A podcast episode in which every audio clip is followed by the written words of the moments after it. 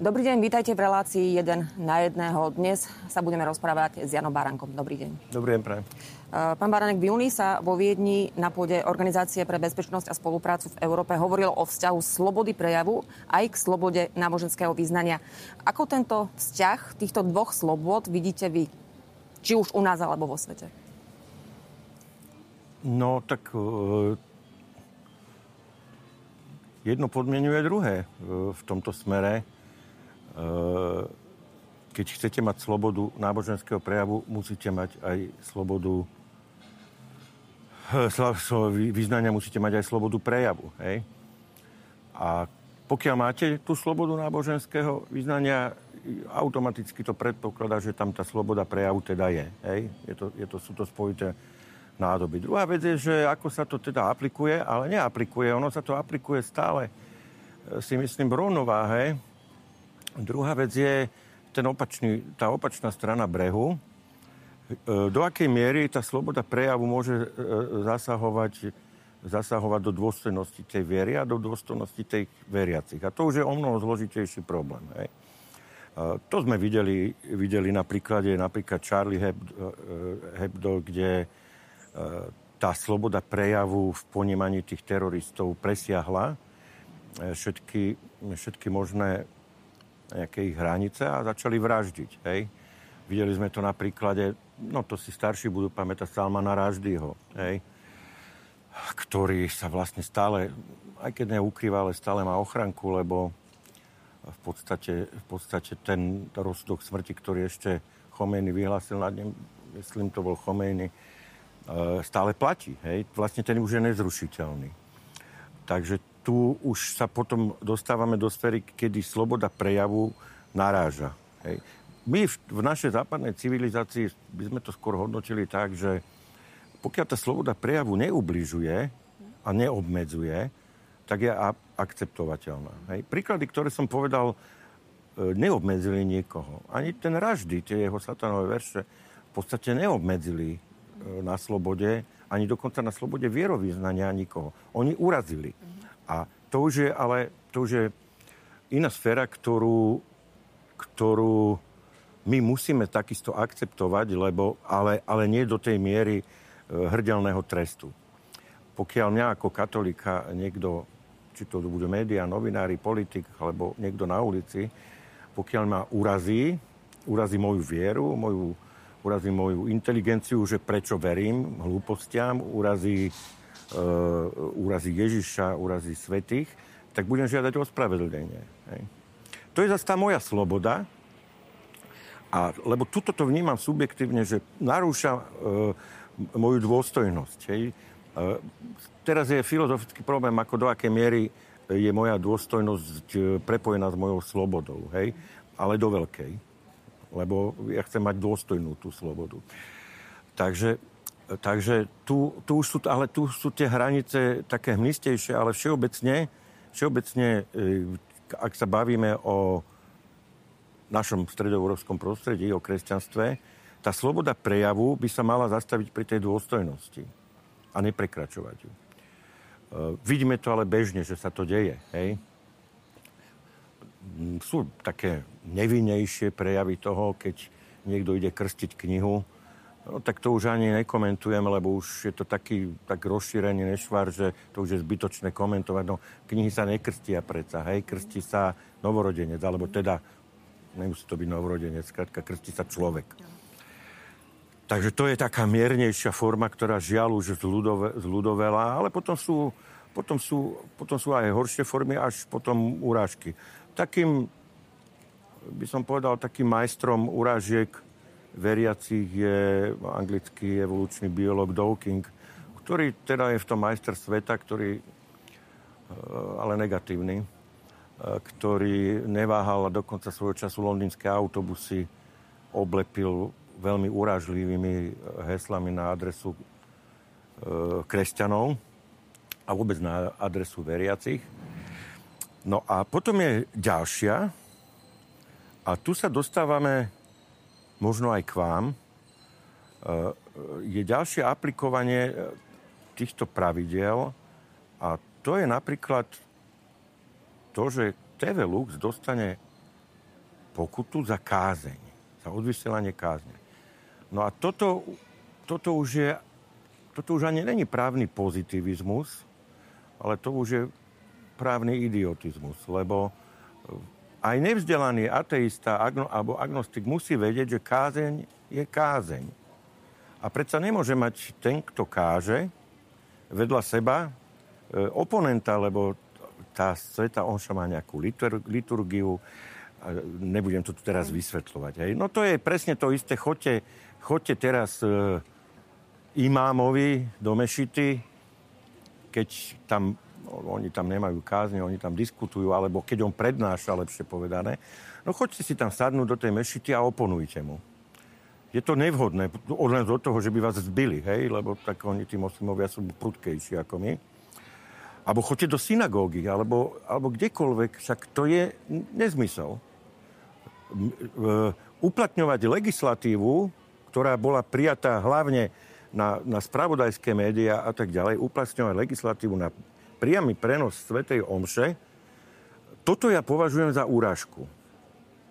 Toto považujem už za úražku mňa ako kresťana. Možno je to dôkaz potreby zmeniť ten zákon.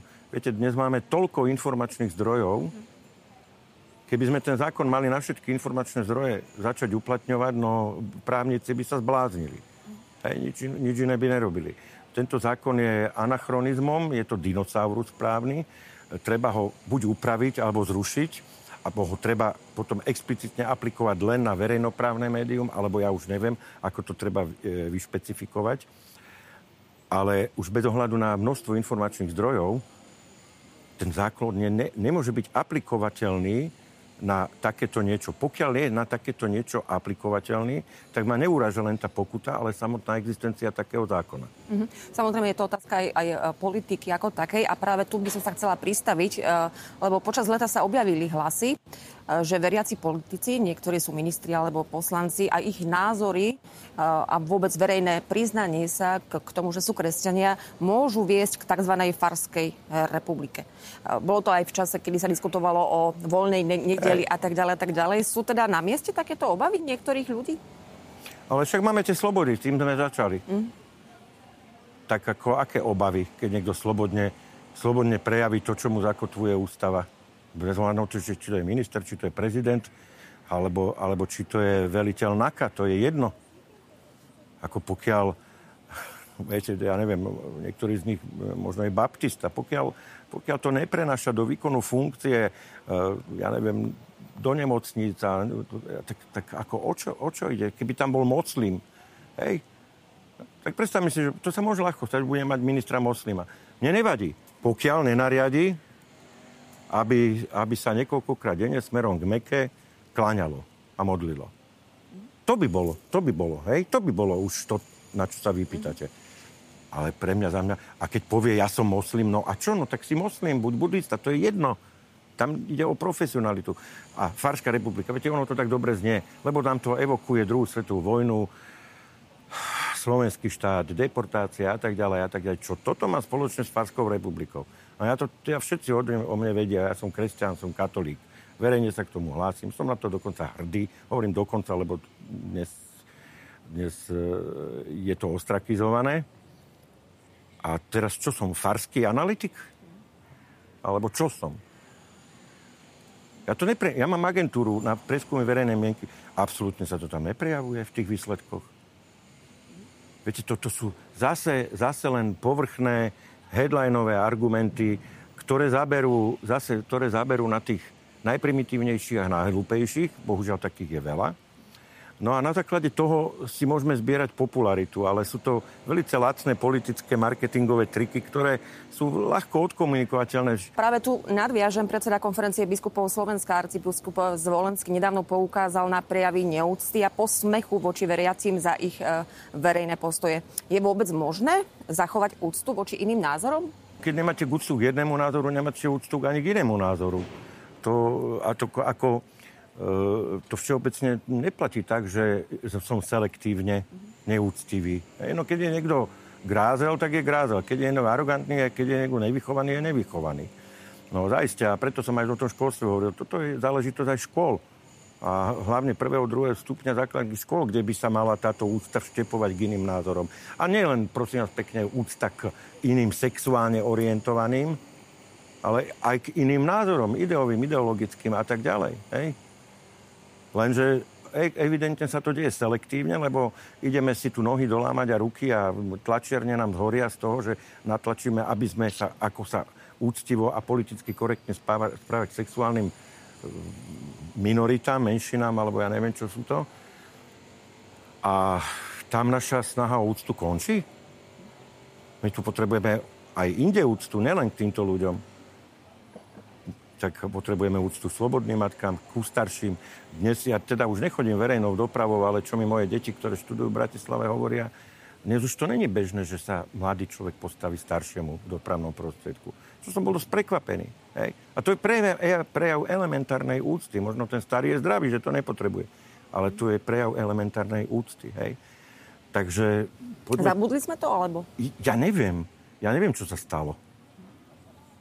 S tou slobodou, ktorú sme dostali a ktorú sme pomenali bezbreho, sme zabudli, že sú tu isté pravidlá. Viete, čím viac slobody máte, tým viac pravidiel potrebujete, aby ste tu s tou slobodou neškodili tým iným. To je priama úmera. To není šikana, ale je to priama úmera logicky. Ako náhle máte viac slobody, musíte na viac veci dbať, aby ste s tým kvantom slobody niekoho nepoškodzovali alebo niekoho neurážali. Lenže my sme sa tu čo naučili? My sme sa tu naučili mať slobodu. Ako to ako keby bola mantra nad všetkým, ale my sa musíme naučiť mať slobodu, ktorá je úzko previazaná s povinnosťami. A úcta je vlastne povinnosť, ktorá by nemala byť teda deklarovaná ani nejakou písomnou formou, ale to je výsledok toho, že 10 ročia sa tu, a toto ozaj vyčítam, tým neomarxistom a nejakým čudným liberálom, ne tým pravým liberálom, tí s tým nemajú absolútne nič spoločné, ale takým tým čudným liberálom, že ten koncept tej slobody presadzujú bezhlavo, slepo, primitívne a bez znalosti. A bez zodpovednosti. Ako náhle dáte slobodu, musíte vyžadovať aj povinnosti. My prestávame odlišovať, čo je sloboda a čo je urážka. Ale urážanie nie je sloboda.